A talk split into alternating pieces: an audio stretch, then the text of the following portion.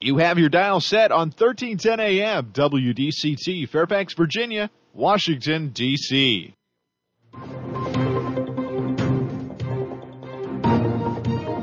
워싱턴과 미국, 그리고 세계의 흐름을 짚어보는 라디오 워싱턴의 시사 토크쇼. 워싱턴 전망대.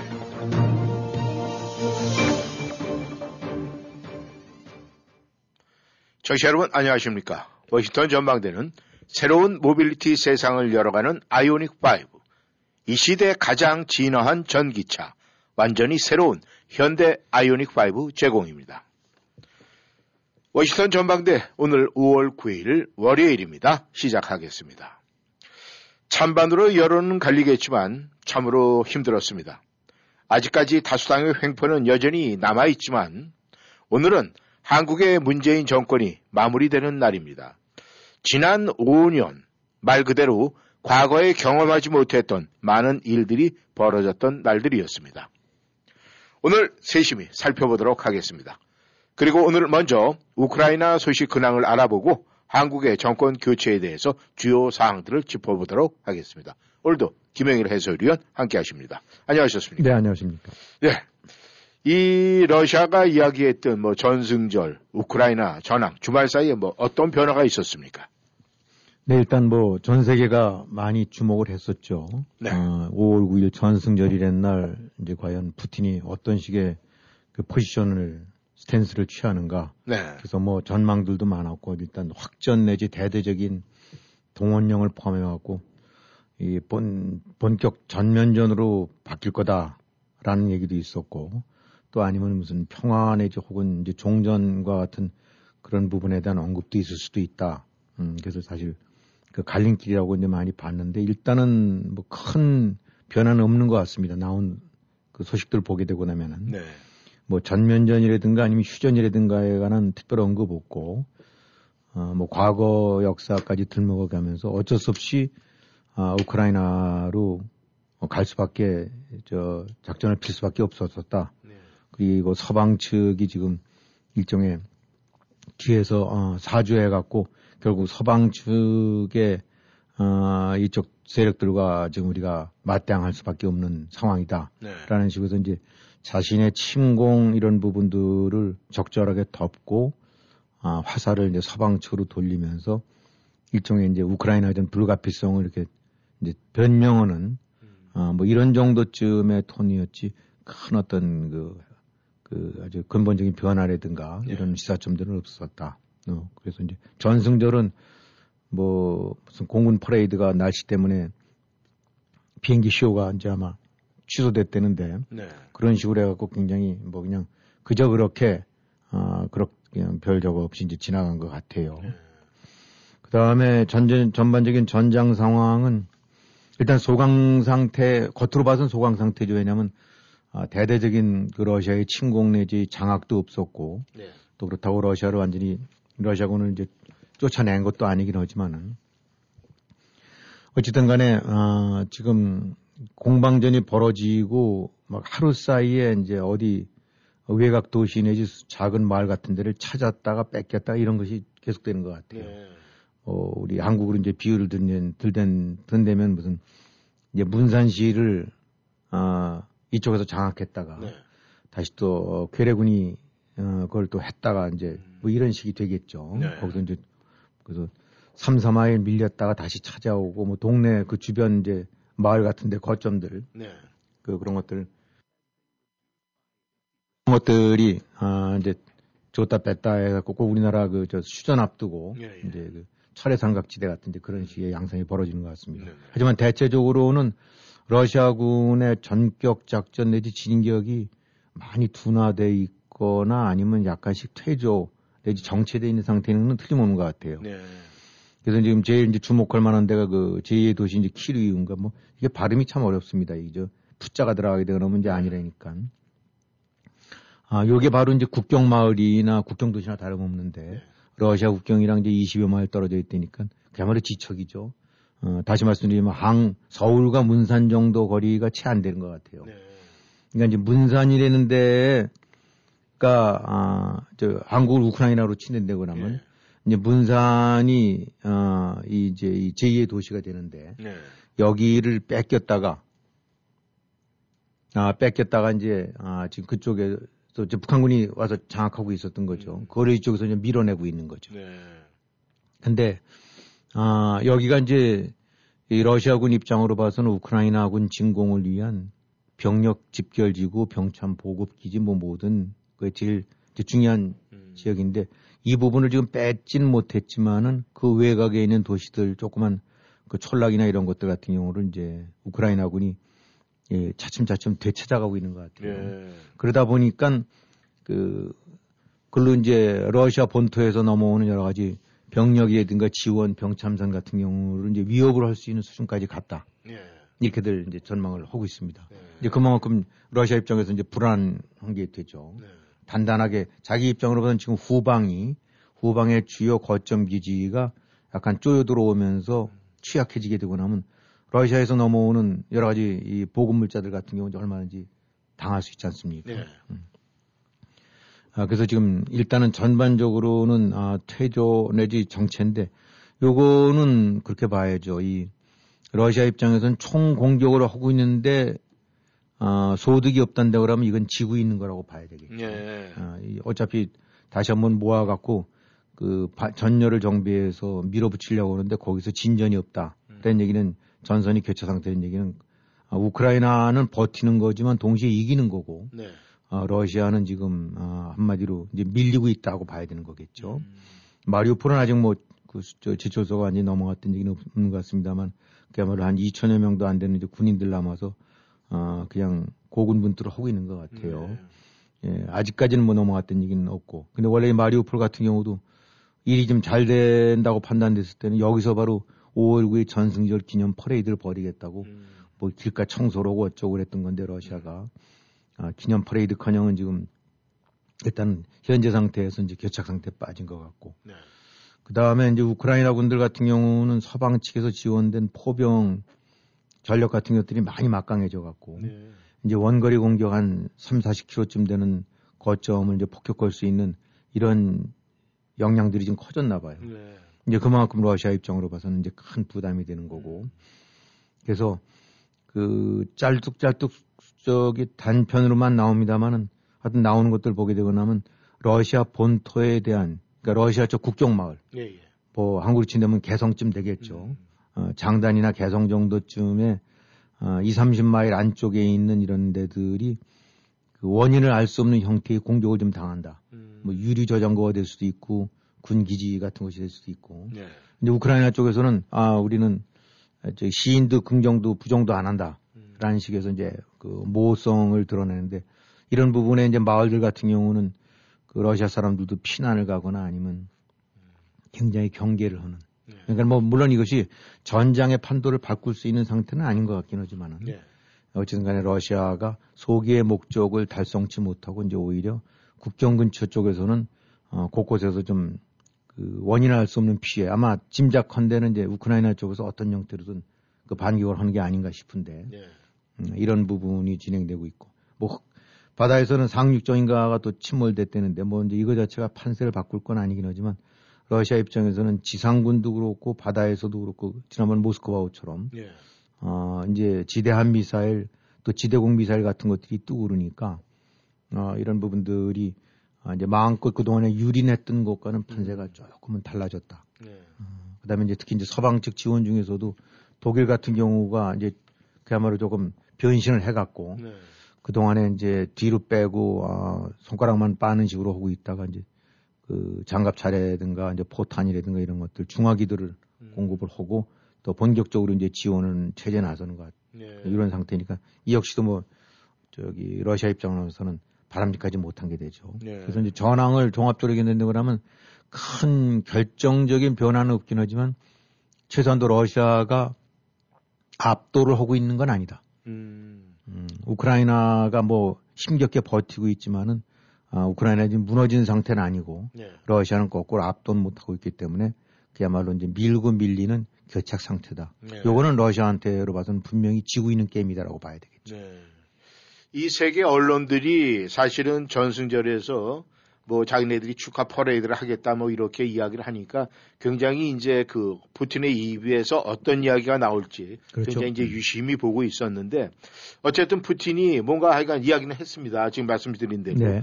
그런데 푸틴이 밝힌 것에 어떤 뭐 핵심적인 내용이라든가 무슨 의미를 부여할 수 있는 건 있습니까? 일단 이제 우크라이나 전쟁이 뭐 자기네가 공격을 할 수밖에 없을 때는 일종의 이제 궁색한 이제 국내용이죠. 뭐 여론 네. 국내 여론용으로 한 건데 그 이상의 아까도 말씀드린 대로 뭐 전면전 같은 확전이라든가 네. 또뭐 화학전과 같은 뭐 이런 건 물론 언급 안 하겠지만은 그 다음에 뭐 휴전이라든가 이것도 없이 그냥 어, 애매모호하게 어, 우크라이나를 갈 수밖에 없었다라는 부분만 밝혔던 얘기는 한마디로 뾰족한 대책이 없다라는 걸 이제 반영하는 궁색한 입장을 나타낸 거다라고 이제 아, 늘 분석들을 하고 있어요. 아, 그나마 지금 푸틴이 나라 밖에서는 그냥 전범에서 온갖 어, 이 천인 공노할 놈 아, 이런 식으로 이제 비난을 받지만은 네. 그 버티는 게 그 독재 국가처럼 돼 있는 이 통제된 여론, 그다음에 조작된 여론 뭐 이런 것들 때문이거든요. 아, 러시아 이 국민들 대다수가 이제 상황을 잘 모른다는 전제하에 네. 그래서 결국은 뭐 전범거는 그냥 귀 닫고 안 나가면 그만이지만 근데 이게 국내 지지가 흔들리게 되고 나면 이건 정말 큰일이거든요. 국내 여론이 동요오게 되고 나면 그렇기 때문에 무슨 뭐 이번에 전쟁의 전사자라든가 가족들 어, 특별히 잘 저 배려를 하겠다 뭐 이런 얘기도 하면서 하여튼 대체적으로 뾰족한 묘수는 대- 제시하지 못하고 그냥 여론 무마용 네. 그 다음에 이제 합리화 이 정도 선인 것 같아요. 그래서 사실은 뭐 푸틴이 그렇다고 화학전을 펼 수도 없는 거고 핵공격은 더 말할 것도 없고 어, 계속 떠들어대지만은 그것을 현실적으로 감행하기에는 너무 큰 부담이거든요. 그렇잖아도 지금 아주 완전히 세계 여론에서 코너로 몰리고 있는데 아, 이걸 이제 화학전 같은 경우로 해갖고 화생방으로 해서 그 생물학 무기로 민간인들을 살상했다 이러면 이거는 정말 돌이킬 수 없는 어, 뭐 하다못해 중국이라 하더라도 입 다물고 있을 수가 없는 그런 상황이 되니까 그것도 굉장히 그 부담스러울 거예요. 예. 음, 하지만 또 지금 뒤로 물러날 수도 없는 이제 그런 상황이고. 그 다음에 이제 이게 우리는 뭐 별로 신경을 안 쓰고 있었습니다만 뭐 관심이 없는 겁니다만 이 러시아 입장에서는 5월 9일에는 그게 아마 무지무지하게 큰 의미를 지닌 그런 이제 기념일이었나 봐요. 예. 말 그대로 이제 독일이 항복한 날인데 그럼 뭐 독일과 싸운 게 뭐 러시아만 싸웠냐? 이 러시아 입장에서는 그게 아니라는 거죠. 한 2,700만 명 정도가 죽었대는데 소련 그 당시에 예. 그러니까 자기들 입장으로 봐서는 이 독일의 대대적인 그 소련 공격을 격퇴해서 독일을 사실상 무릎을 꿇게 만든 거는 자기네다. 그러니까 모든 피를 흘린 어, 이 가장 큰 피해자 내지 그 퇴치자 네. 주역은 유럽에서 전에는 우리다. 아, 그렇게 했고 물론 뭐 영국도 싸우고 프랑스 싸웠지만 다 항, 영, 프랑스한테 항복했던 네. 데니까.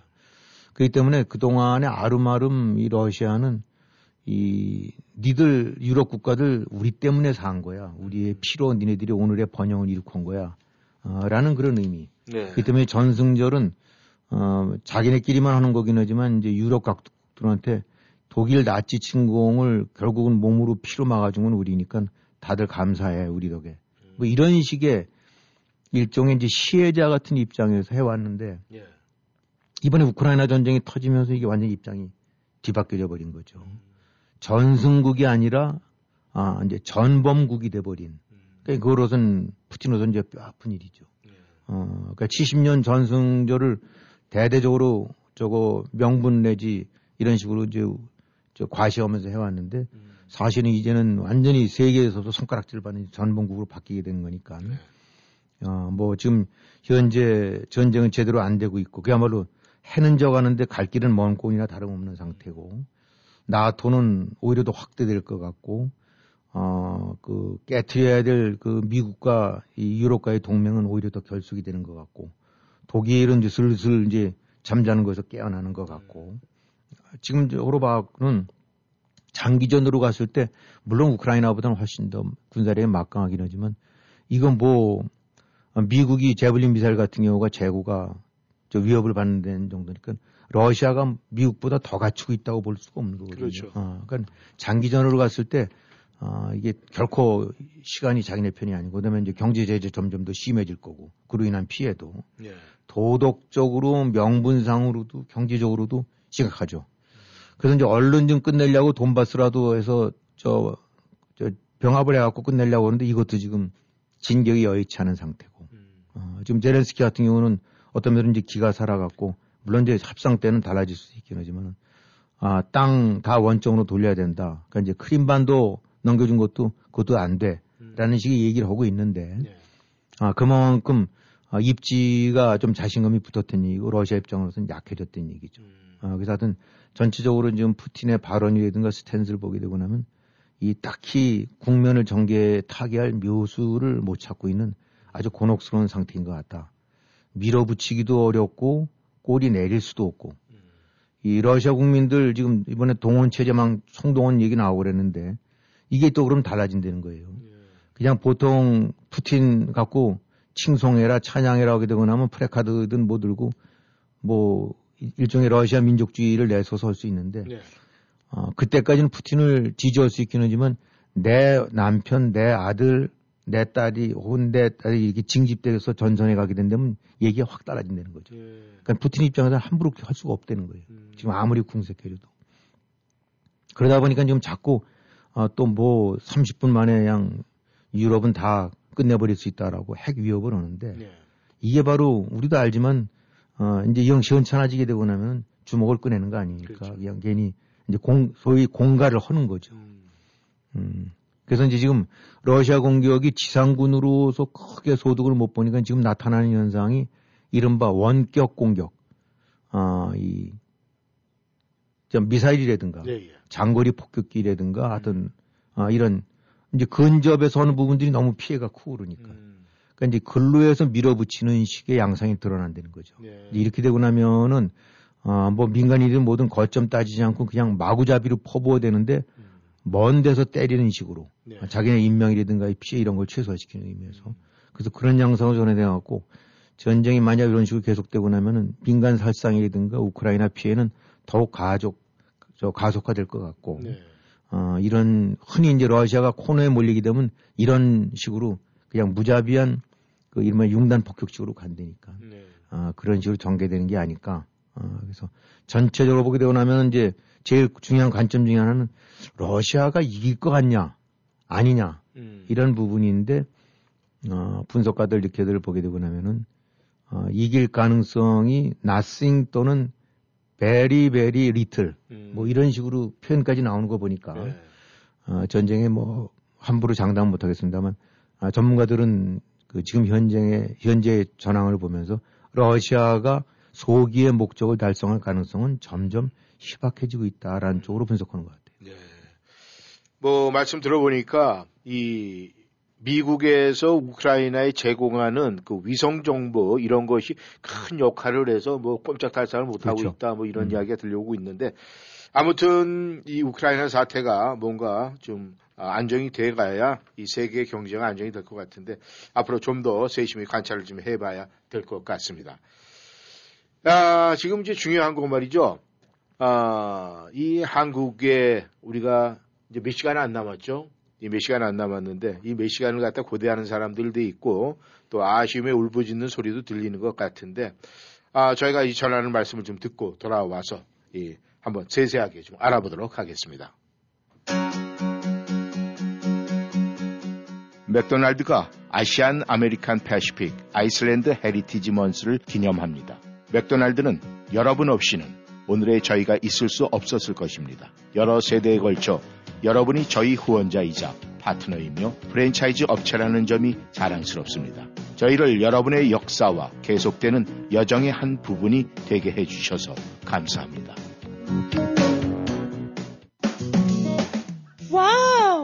특별한 세일 상품이 가득한 애난데일 K마켓. 금토일 100불 이상 구매 시 배추가 박스에 14불 99. 단 박스 제품, 쌀, 도매 제품 구매 금액은 포함되지 않습니다. 살아있는 바다 장어가 초특가 세일, 파운드에 9불 99. 고등어가 파운드에 1불 99. 알이 꽉 찬 살아있는 꽃게가 파운드에 5불 99. 바비큐용 choice LA 갈비가 파운드에 12불 99. LA 양념갈비가 파운드에 9불 99. 에란데의 K마켓에서 행복한 쇼핑 즐기세요. 무슨 근심 있어? 표정이 왜 이렇게 어두워? 음, 치과 치료를 받아야 하는데 보험은 없고 걱정이야. 이젠 걱정하지 마. BK 치과에서 새로운 플랜 나왔잖아. 매년 199불로 1년에 2회 정기검진, 치아 클리닝, 구강 엑스레이는 물론 모든 시술을 60에서 35% off해준대. 정말 화수목요일 야간 진료한다는 BK 치과 또 대박이네. 모든 치과 진료 가능하며 편안한 진료로 여러분의 치아 건강을 책임집니다. 센터빌 H마트 주차장 건너편 BK 치과. 화수 목요일 야간 진료하는 BK 치과. 703-609-2875. 703-609-2875. 30년 이상의 노련한 법무 경험, 제품한 피터슨 변호사, 상법 사기, 채권 채무, 교통사고, 상해, 노동법, 정부 토지 수용 등 법률 문제 전반에 걸쳐 의뢰인의 자산과 명예를 최우선으로 지켜드립니다. 한인 이민자들의 비즈니스를 이해하는 유능한 변호사, 믿음과 성실로 고객 만족을 최우선으로 하는 체프만 피터슨 법률그룹은 성실하게 일하시는 한인 커뮤니티와 함께합니다. 버지니아 DC, 메릴랜드 법정 최고 변호사, 체프만 피터슨 법률그룹. 한국어 상담은 제니스 장 변호사를 찾아주세요. 변호사 직통 571-459-2506, 사무실 571-459-2512. 대난도의 건강마을이 코로나19로 위축된 교민들을 응원합니다. 세탁 가능한 기능성 마스크를 비롯해 세균으로부터 가족을 보호하는 필수 항균 마스크들을 준비했습니다. 한국산 마스크 KF94, KN95, 10일 사용 가능한 퓨리타스 마스크, 일회용 4중 필터 마스크, 2겹 면 마스크, 3중 필터 면 마스크, sanitizer, 마스크용 살균 스프레이와 라텍스 장갑, 건강식품으로 바이러스를 이길 수 있는 비타민C, D3 로얄 젤리, 프로폴리스 캡슐, 후코이단, 폐렴 예방 비타민 등 이 밖에 다양한 제품들이 건강마을에 준비되어 있습니다. 건강마을은 애난데일 디자인 안경과 메시아 장로교회 옆에 있으며 일요일도 오픈합니다. 703-354-1515 410-461-1515 건강마을 피해갈 수 없는 당뇨 대란. 자연 치유력의 회복으로 혈당이 자연적으로 조절되는 다이아 RC를 권해드립니다. 다이아 RC는 하버드 의과대학이 연구하고 입증한 당뇨에 탁월한 효능을 보이는 최고의 MSM과 인슐린과 유사한 작용을 하던 바나바 잎에서 추출한 코로솔산을 함유, 부작용 없이 쉽고 빠르게 당뇨를 회복시키는 자연 치유 제품입니다. 당뇨로 고생하시는 분들 다이아 RC로 당뇨 잡으시고 건강과 행복을 찾으세요. 다이아 RC 자연 건강의 집으로 전화 주세요. 703-333-5066 333-5066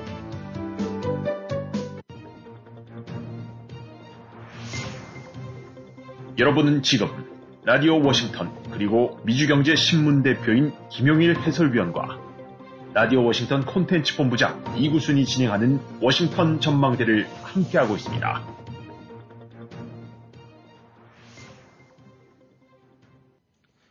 전하는 말씀 듣고 다시 돌아왔습니다. 여러분께서는 지금 워싱턴 전망대 함께하고 계십니다. 지금부터 앞으로 한 2시간, 어, 한 30몇 분 정도 되겠네요. 한 40분이 안, 정도는 지나가는 것 같은데. 이제 오늘 자정을 기점으로 이제 정권이 완전히 바뀌게 되어 있습니다. 참, 이 감회가 새로운데 어떻게 보십니까? 그렇죠. 어, 뭐, 살다 보면 뭐, 그동안에 저기 대통령들 바뀌는 거 많이 봤지 않습니까? 예. 음, 뭐 선거 때는 좀, 그래서 이렇게 저해서 누가 될까 아니면 뭐 해서 이제 덜 관심들이 있지만은 네. 대충 선거 이제 끝나서 당선자 되고 나면 뭐 그런가 보다 이제 또 뭐 새 정부도 새 대통령이 뭐 이렇게 가는 거지라고 했는데 네. 아, 이번에는 조금 다른 것 같죠. 어, 그것이 하루하루가, 아, 그 느낌이 오고 이제 한두 시간이 느낌이 올 정도로, 야, 꼭 왜, 왜 우리 뭐 새해 되면 카운트다운 하듯이, 네. 아, 이젠 진짜 해가 바뀌는구나, 아, 정권이 바뀌는구나 하는 걸 이제 실감하게 되는데, 뭐 사람마다 다르겠습니다만 이제 문재인 이렇게 했다면 가장 여러 가지 그 많은 말들이 회자되는데, 네. 뭐니 뭐니 해도 그 거기서 저 으뜸은 말은 이 본인이 저 애초에 얘기했었던 한 번도 경험해보지 못한 나라를 만들겠다라는 네. 말인데 이 다른 말이라든가 다른 행동은 하나 이 그 점수 줄 거나 신뢰해 줄 게 없는데 이 말만큼은 확실하게 지킨 것 같아요. 네, 100%죠. 진짜 네. 경험 못 해본 이런 경험 이런 것은 없었던 나라 같은데 네. 아 그 말대로 그대로 진짜 한치 틀림없이 어, 그런 말을 실감케 해줬는데 네. 사실 우리가 알다시피 인권 변호사 출신에다가 이 뭐 민주 정의를 딱 이제 후광으로 해서 그다음에 또 공정까지 네. 어, 공정함까지 못 드러내서 이제 문재인 정권이 출발을 했죠. 어, 박근혜 탄핵이라는 그 와중 속에서 어, 그야말로 이제 촛불 혁명을 계승한 이제 그런 정부였다라고 자임을 했는데 우리가 이제 알기 4.19 혁명, 어, 4.19 시위, 4.19 혁명, 네. 또 촛불 혁명 했던 다면 그야말로 이제 어, 국민 민중이 일어난 거기 때문에 네. 다른 어떤 변화와는 달리 굉장히 도덕성, 그 다음에 이런 역사적인 의미를 두게 되고 평가를 하게 됐죠. 예. 이제 그런 걸 교묘하게, 아, 이 프레임을 더 씌운 거죠. 촛불. 음. 근데 사실은 이제 그 얘기 속은 민주라는 바탕이 돼야 되고, 인권이든가 국민이 바탕이 돼야 되고, 어, 전체를 보는 국익이 바탕이 되는 것이 흔히 이제 시민혁명 또 민주혁명 이런 것이 요구되는 그 어떤 가치인데 네. 실제는 너무 달랐죠. 어, 다른 어느 정권 때보다 그동안에 뭐 여야 마- 서로 그 교대해 가면서 진보와 보수가 이제 그 주고받으면서 해왔었지만은 돌이켜 봤을 때 어느 정권 때보다 민주라는 가치가 어, 또 정의와 공정이라는 가치가 상실됐던 게 바로 이 문재인 정권 때의 특징이 아닌가 네. 어, 이렇게 봐야 될 것 같습니다. 어, 우리가 이제 많은 국민들이 그 촛불 시위 시작되고 그랬을 때 사실 그 최순실인가 뭐 이렇게 하는 것들이 보도되는 거 물론 상, 상당 부분 과장된 것도 있겠습니다만 어찌됐든 간에 나타나는 현상을 보고 야 저게 나라냐 무슨 네. 저 청와대가 왜 적거리냐 말이야 이 뭐 무슨 뭐 근무는 안 하고 왜 무슨 저기 저 어디 자기 숙소에 들어가 있느냐 말이지 네.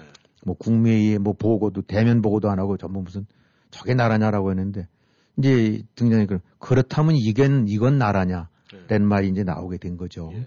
음, 뭐, 어, 가고 나니까 훨씬 뭐가 더 온, 저기 뭐 막고 나니까 뭐가 더 설친다고 예. 이제 훨씬 더 심해진 거고, 어, 그야말로 이제 무능, 뭐 박, 박근혜 정권에 관한 이제 흔한 그 표현이 이제 무능, 네. 아, 이런 것이 밀려나니까 그냥 문화혁명의 홍위병들이 등장한 격이 돼버렸어요. 네. 어.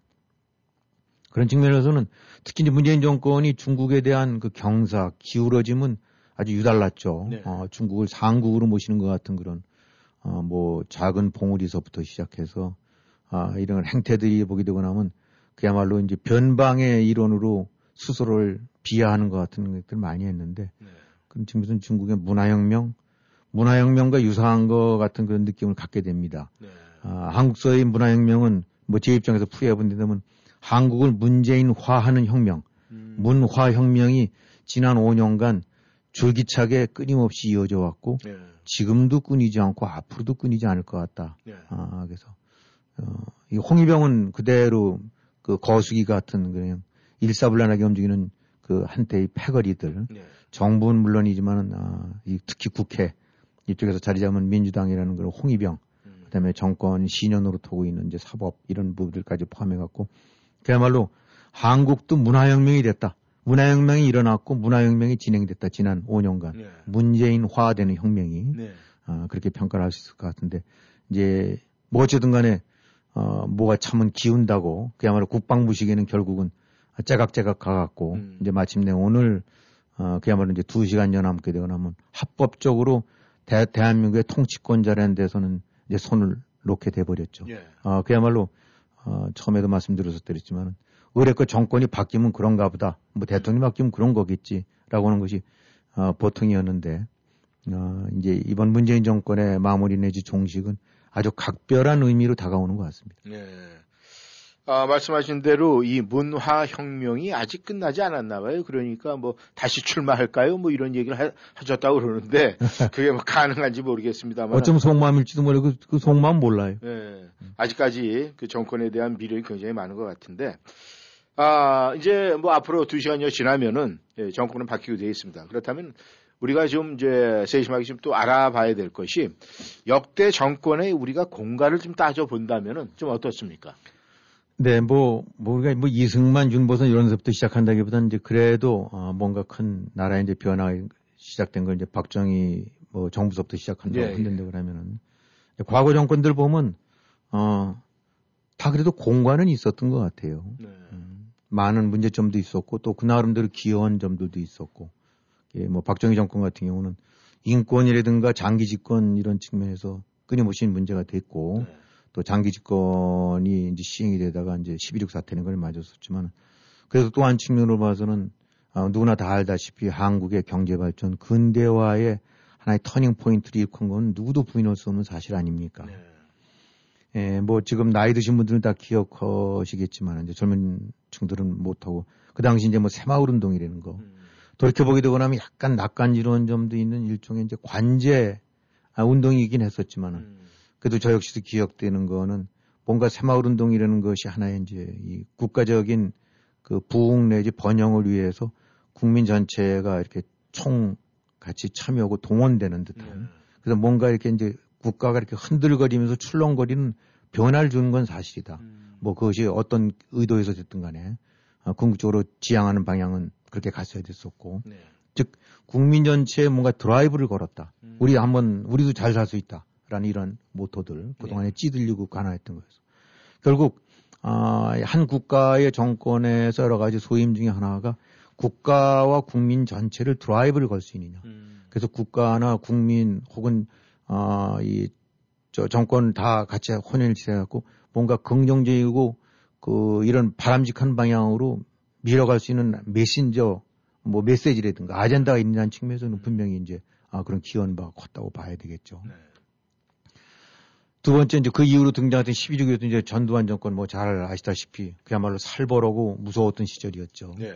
아, 민주라든가 자유 같은 이런 것들이 아, 다 망실이 됐었고 전형적인 이제 군부 통치 철권 정치가 시작이 됐는데 네. 계엄령 때 뭐 또 광주 어, 그런 많은 사람들 이제 죽고 그랬을 때 또 서울의 봄이라는 거 다 기억할 거죠. 네. 그걸 기대하다가 어느 순간 어, 전국 비상계엄 확대로 인해서 어, 서울의 봄은 그냥 벚꽃처럼 없어져 버리고 민주화 물 건너갔던 그런 무서운 시절.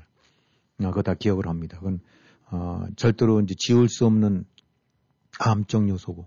그런 이제 또 다른 측면으로 봐서는 뭐 88 올림픽서부터 시작해서 아, 그것이 어, 그전 정권, 전 정권의 어떤 누적이었던 어쨌든 간에 하여튼 분명하게 한국의 경제 발전이 하나의 또 도약을 이루게 된 그런, 그런 분명히 그런 시기에 역할을 했던 부분들도 있었고. 예, 예. 어, 국가적인 변형, 번영이 이제 박정희 정권 때 어떤 그 기틀을 쌓았다라고 하는 데면 그 부분이 이제 만개하기 시작하는 분명히 이제 터닝 포인트 역할을 했었다. 어, 예. 그것도 부인할 수 없는 사실이다. 네.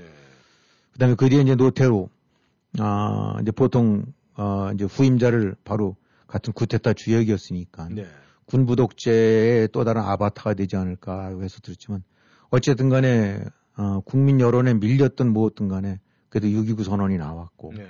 직선으로 다시 돌아갔고, 어, 그 다음에 이 상황처럼 될 거로 생각했었던 어, 동료이자 에, 자기의 이제 어떻게 보면 상사라 할 수도 있고 멘토라고 할수 있는 이제 전두환이를 이제 백담서로 보내서 그 나름대로 단죄를 했다. 네. 어, 그래서 그런 측면으로 봐서는 본인도 물론 아, 같은 공범이었지만은 아, 주역 주범을 어, 어떤 식이든 역사적인 단죄에 조금이라도 손을 댔다는 의미에서 음. 어, 그만큼 이제 민주화로 아, 한 걸음 다가가는데 그 역할을 했다라고 볼 수도 있고 예.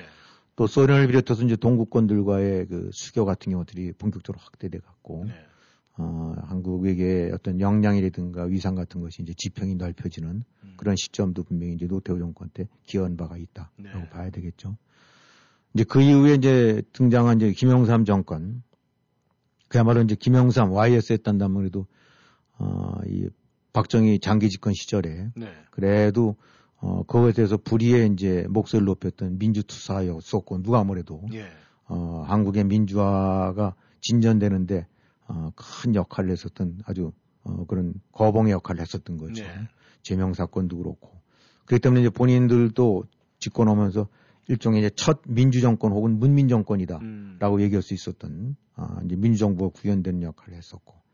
특히 이제 초기에 집권 초기에 그 군의 이제 세력인 하나회 예. 이거 뭐 사실 우리가 지- 지나가서 하나회지만은 어, 이 기존의 권력 틀들이 빽빽히 자리 잡은 데를 허리를 쳐내 갖고 음. 그거를 일거에 무서 들은다는 것은 쉽진 않은 일인데 네. 음, 그야말로 대통령의 강단으로서 그거를 어, 그냥 오랜 그 저기 기득권 세력을 네. 어, 사실은 군이 어, 그만큼 그 당신 저 위상이 컸고 국회의원들 불러서 뭐뭐 때리기도 하고 뭐 이런 정도로 네, 되니까 뭐 지금과는 상상이 안 되는 군 우위 문민 정부가 아니라 군부 정권의 어떤 연장선상에 있었던 어, 그런 그 벽을 허물어 버렸다. 네. 그래서 그다음에 이제 실명제 아, 같은 거 도입을 해갖고 어, 그 동안에 이제 그 저 자행돼 왔던 이 뒷전에서 네, 그다음에 암거래 같은 음. 그런 이런 부분을 어, 대대적으로 바꾸는 네. 계획이 됐고 그래서 결국은 그 정부로서 정권으로서 뭐를 어, 지향해야 되느냐, 뭐를 개혁해야 되느냐, 네. 뭐에 변화를 줘야 되냐는 분명한 아젠다가 뭔지를 알고 있었고 음. 통치자가 해야 될 일이 뭔지를 분명히 알고 있었던 건 틀림없다. 네. 그건 통치자가 아니면 할 수 없었던 일이었으니까 네. 하나회라든가 실명제 같은 네. 경우. 네. 그래서 결국은 지도자된 사람 하나의 마음먹기에 따라서 나라의 큰 틀이 확 바뀌고 어, 바람직한 방향으로 갈 수 있다는 걸 보여준 거죠. 네. 그건 측면이 분명히 이제 긍정적인 측면이었고 물론 이제 IMF 사태를 자초했다라든가 그 아들의 비리 이런 부분들의 불명예 부분이 있었습니다만 어, 무시할 수 없는 거는 역시 그 동안에 이제 민주투사로서의 걸어온 길에 못지않게 어, 그 대통령이 되고 나서도 어, 대한민국의 민주화 내지 그런 방향으로서의 그저 벽돌을 좀 더 공고히 쌓다는 건 네. 우리가 부인 못할 거다. 네. 다음에 이제 김대중 정권 어, 들어서서 이제 IMF 극복이 가장 큰 과제였고 네. 어, 역시 뭐 국민들 금모으기 운동도 어, 그것만이 다는 아니긴 하지만 그런 식으로 이제 이 뭔가 드라이브를 걸어갖고 네.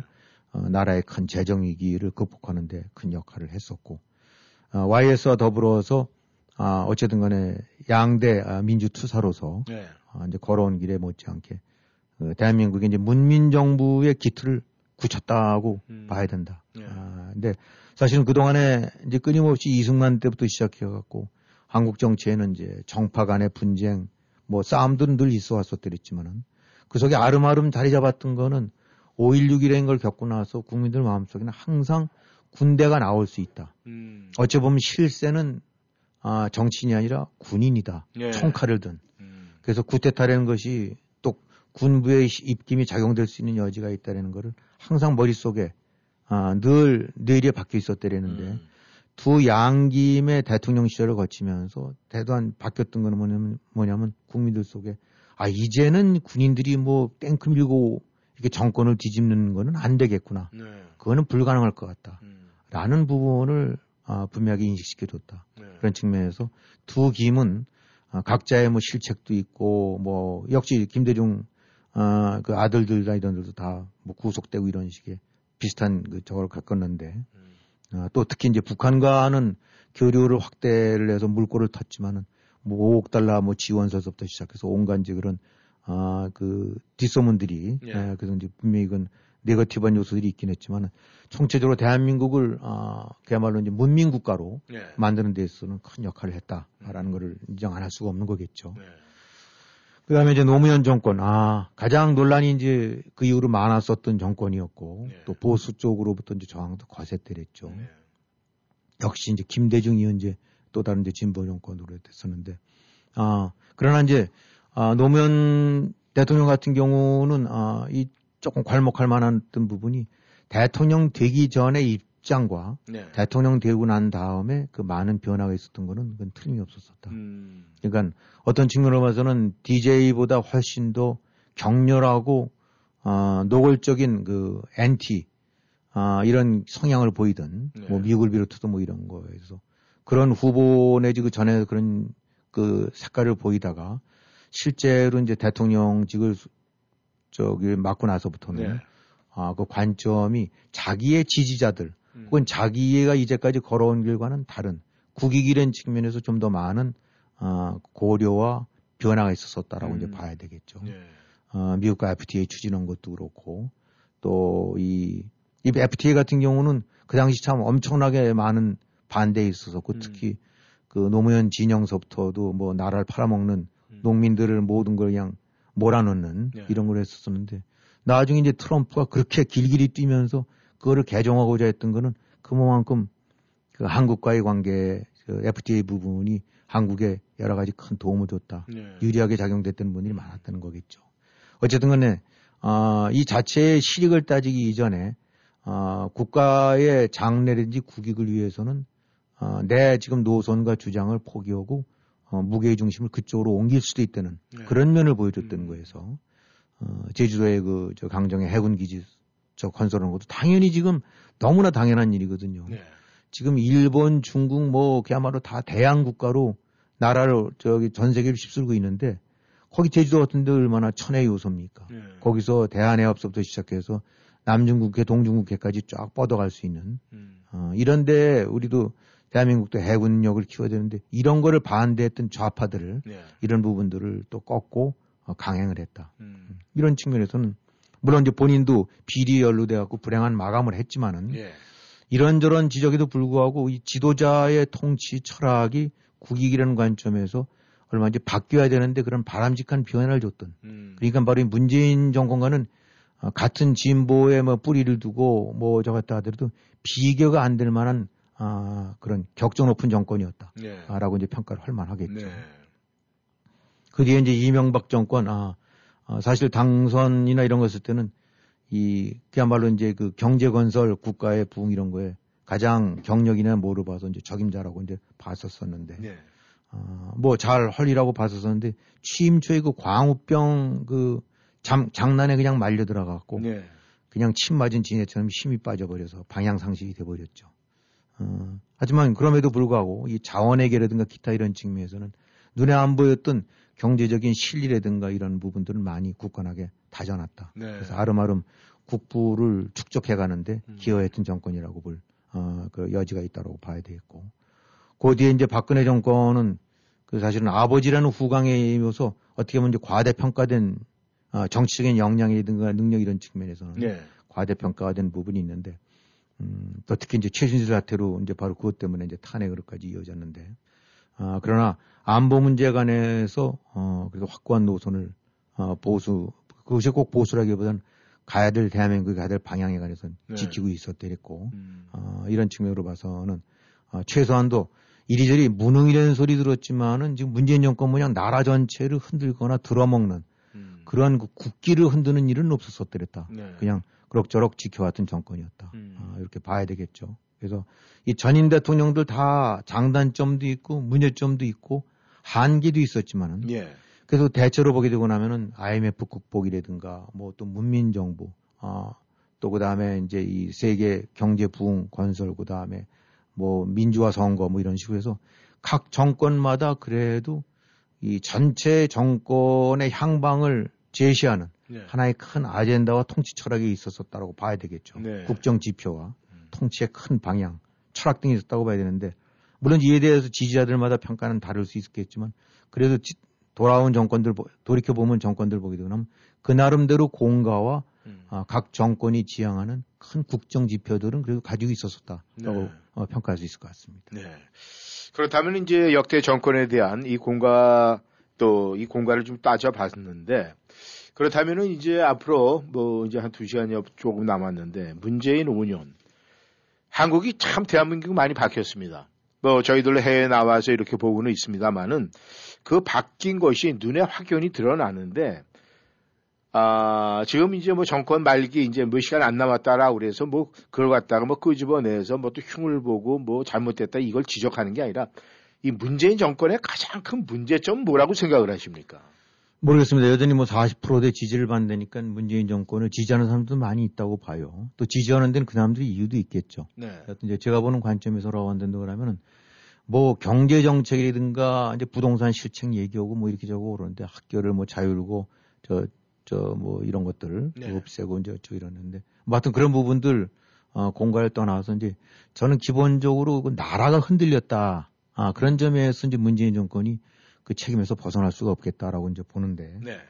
어, 여러 가지 형태의 것들 뭐 지적할 것이 많습니다만 하여튼 몇 가지만 정리해 보는데 그 갈라치기 우선 나라를 완전히 반쪽으로 만들어내서는 그, 그 divide and rule 같은 그런 식의 네. 어, 갈라치기로 해갖고 원래 뭐 정치라든가 국정이라는 것이 대립이 많겠죠. 네. 일종의 이제 싸움판이는 피할 수가 없는데 그래도 이 대통령이 된다고 그러면 이런 거를 통합하고 추스리는 방향으로 가는 것이 보통 저건데 네. 이거를 끊임없이 분열과 대립을 촉발시키고 그거를 정치적인 노림수로 악용을 했었더랬죠. 음. 그러니까 지난 5년간 보게 된다고 하면 대한민국이 이리저리 뭐 정쟁은 있었더랬지만 이 정도로 물고 뜯고 원수처럼 보듯이 갈라져 적은 없었었다. 네. 그것이 오롯이 다 문재인 정권의 작전이자 아, 소- 그 소산이다라고 네. 볼 수밖에 없고 그 연장선상 이제 패거리 정치로 음.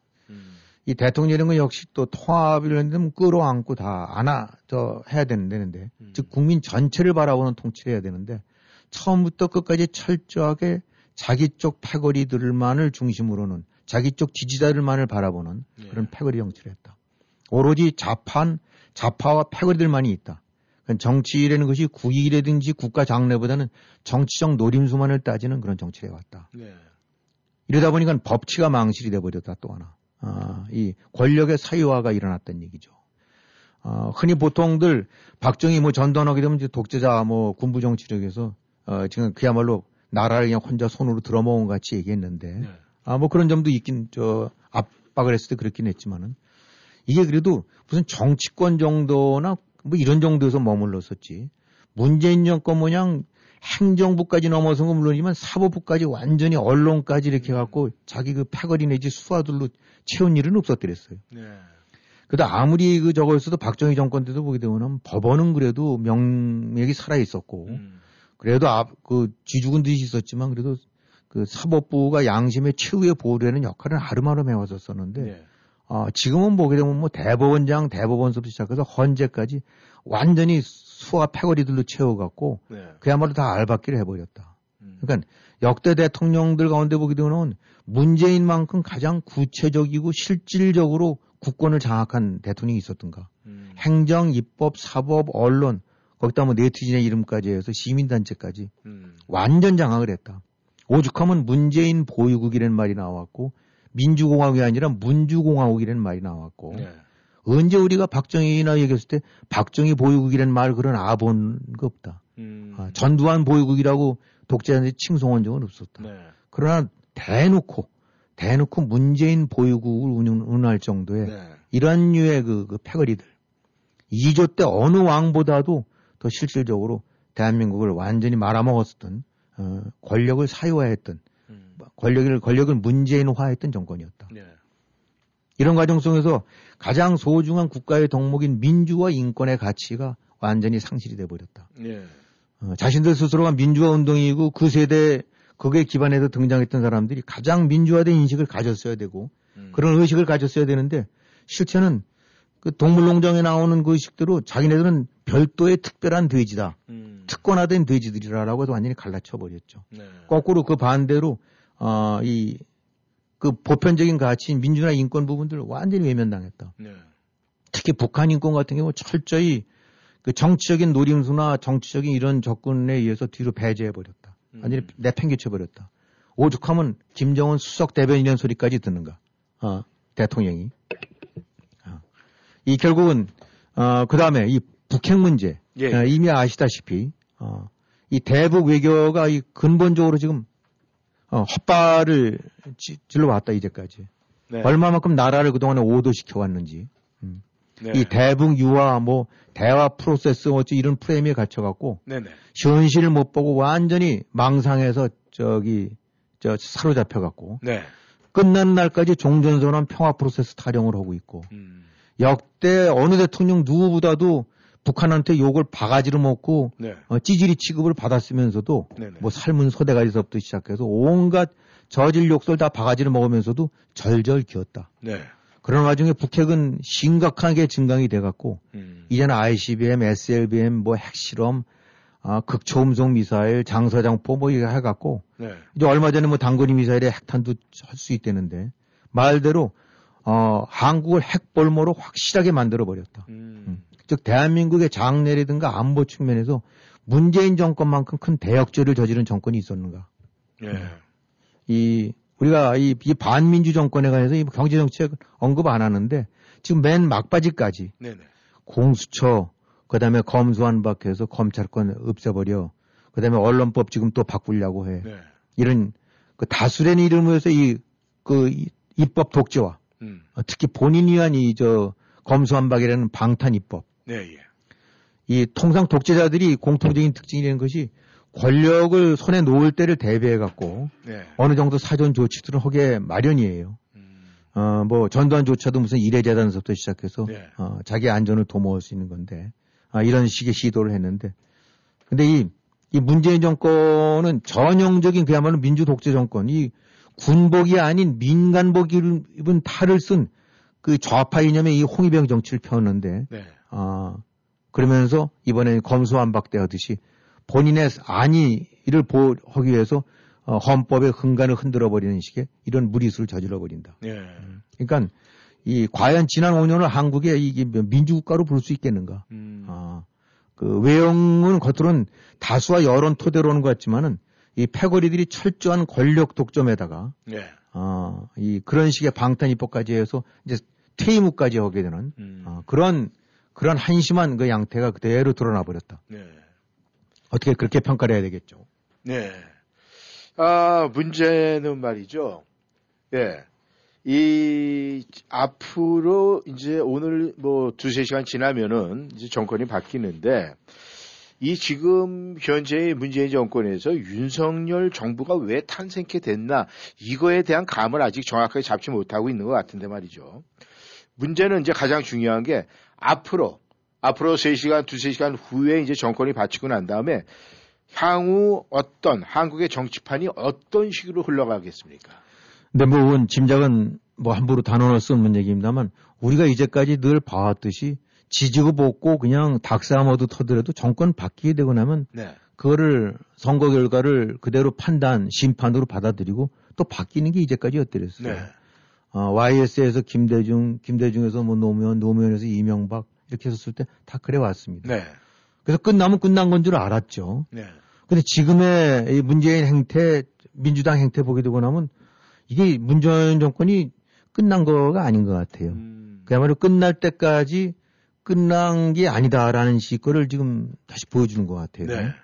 단순히 외형적인 수로만 선거만 졌지 네. 이 나라는 지금 여전히 문주공화국이다라는 음. 식으로 생각을 하고 있는 것 같아요. 지금 하고 있는 각종 입법 행태, 독재 행태, 또 뭐 이재명 등판하는 것도 그렇고 보게 되고 나면은 이 사람들이 선거에 졌다 국민의 심판을 받았다 라는 이런 입장이 아니라 야 우리가 그야말로 간발의 차이로 운이 나빠져 이렇게 된 건데 음. 사실은 아 우리의 이 메시지 내지 우리의 이, 이 저기 프레임이 그냥 가야 돼라는 식의 생각을 하고 있는 것 같아요. 네. 아, 이, 결국은 전혀 과거에는 이것도 역시, 아, 네. 이제 과거에는 경험해보지 못했던 그런 식의 상황인데, 네.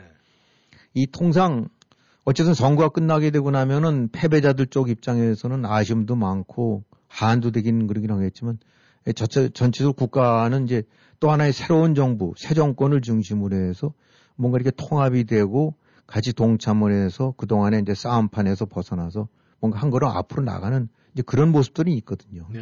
미국 같은 경우 보면 전형적으로 그런 게 나타나고. 예. 이게 뭐 간발의 차 간발의 차면 0.73% 얘기를 하고 그러는데 음. 아, 미국도 보게 되면 몇만 표밖에 안 진 그런 사례도 있었고 무엇보다도 알고랑 그 붙었던 예. 어, 그 저기 싸움에서는 사실은 공화당 쪽에서는 아저 민주당 쪽에서는 이겼던 거예요. 음. 음. 국민 전체 투표에서도 이겼었고 예. 그뭐저 프로이다 거기서 재검표하게 되면 어떤 결과가 될지 모르는데 딱 아니다라고 되니까 스스로 양탁해서 왜냐하면 본인의 정권 그 대통령보다는 국가 헌법 내지 국가 전체 기조를 흔들면 안 된다. 네. 그래서 깨끗이 양보를 하고 음. 그것이 바로 어 바로 그렇게 되면 높이 평가를 받는 거죠. 남북 전쟁 같은 경우도 끝나고 나면은 다른 어느 것보다도 그 그런 가상 그건 뭐 단순하게 싸움이 아니라 목숨들을 잃고 그랬었었는데 네. 에, 무수하게 많은 사람들이 이제 죽고 그런 갈등이 확대했었었는데 거기서도 어 통합 다시 하나가 되는 음. 뭐 이런 그 끊임없는 노력들이 있었 있어 왔지 않습니까? 그렇죠. 근데 지금 보게 되면 그런 게 별로 없는 것 같아요. 특히 음. 어 이제 승리자 쪽에서도 그런 부분이 여실히 부족한 것 같아 되고 네. 패배자 쪽에서도 전혀 승복을 안 하는 것 같아요. 음. 아, 지금 국회가 여전히 다수를 갖고 있다라는 식으로 해서 입법 처리해 나간 거 보게 되고 나면 뭐 법사위원장도 다시 우리가 갖겠다라는 거 보겠는데 뭐 이건 이 국회라는 것이 보게 되니까 지금 진행되는 거 보니까 법도 원칙도 뭐 이 저 명분도 체면도 없이 그냥 눈 딱 질끈 감고 음. 아, 밀어붙여 버리는 자기네들 편한 대로 이 이런 행태가 언제까지 앞으로 어, 계속될지 모르겠다. 선거가 끝난 거 같지가 않다. 네. 아, 그 이렇게 본다는데 그러면은 그동안에 지난 5년간의 가장 큰 상처는 그 한국 사람들이 뭐 이리저리 저 정, 견해가 다르게 되거나 하면 뭐 노태우 지지하는 사람도 있고 김영삼 지지하는 사람도 있고 김대중 지지하는 사람도 있고 또 또 김영삼 지지하는 그랬던 거거든요. 그렇죠. 아, 뭐 하다 술 먹고 목소리도 높이고 그러다 보지만 음. 그래 또 어떤 잘해봅시다 하면 가는 건데 아까도 말씀드렸지만 지금처럼 그것이 완전히 그냥 몸속에 서리서리 한처럼 남아갖고 음. 지금 보게 되고 난 다음에 서로 쳐다보질 않잖아요. 예.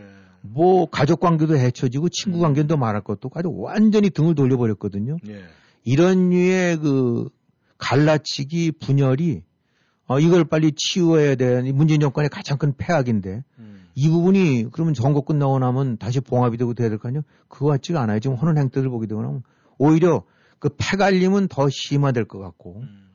그 중심에는 겉으로는 어리벙벙해 밴다는 얘기까지는 하셨던 그 문재인이 누구보다도 집요했던 문재인이 도사리고 있는 게 아니냐. 음. 그래서 지금 윤석열과 문재인 관계 본다면 무슨 왕과 상황 관계는 아니지만은 예. 또 다른 대척점에서 문재인이라는 사람은 명백하고 실질적인 장애물이자 주체로 존재할 것 같다. 음. 문재인 정권이라는 실체는. 예. 그래서 어 어쩌면 재임 때에 이어서 이 퇴임 후에도 음. 이 문재인 정권은 과거에 전혀 한국민들이 경험해 보지 못했던 그런 행태를 보일 것 같다. 음. 어. 우리가 알다시피 스탈린이라든가 레닌, 어, 그 망령 사실 지금까지 남아있는 거 아닙니까? 네. 잔존들이. 한마디로 한국 정치에 이 문재인이라는 사람이, 아, 스탈린과 레닌처럼 어떤 형태로든 끊임없이 그, 저, 남아 있어 갖고, 예. 그래서 결국 이 문재인 패거리 정치는 우리 얘기했던 대로 끝날 때까지나 돼야지 끝난 것 같지가 않다. 음. 아, 그러니까, 어, 역설적으로 또 하나 이번 이렇게 지켜보는 건, 야, 저 문재인 좌파의 저 집요함, 음. 저 목적을 위해서는 후한무치, 예. 어, 뭐 달성을 위해서는 그런 부분은 역설적으로 배워야 될 것도 있겠다라는 네. 생각입니다. 네, 감사합니다. 아, 오늘도 수고하셨습니다. 김 의원님. 네, 우리 청취자 여러분 여기서 인사를 드리겠는데 말이죠. 우리가 가는 정권에도 박수, 또 새로운 정권에도 격려의 박수가 필요할 것 같습니다. 감사합니다. 안녕히 계십시오.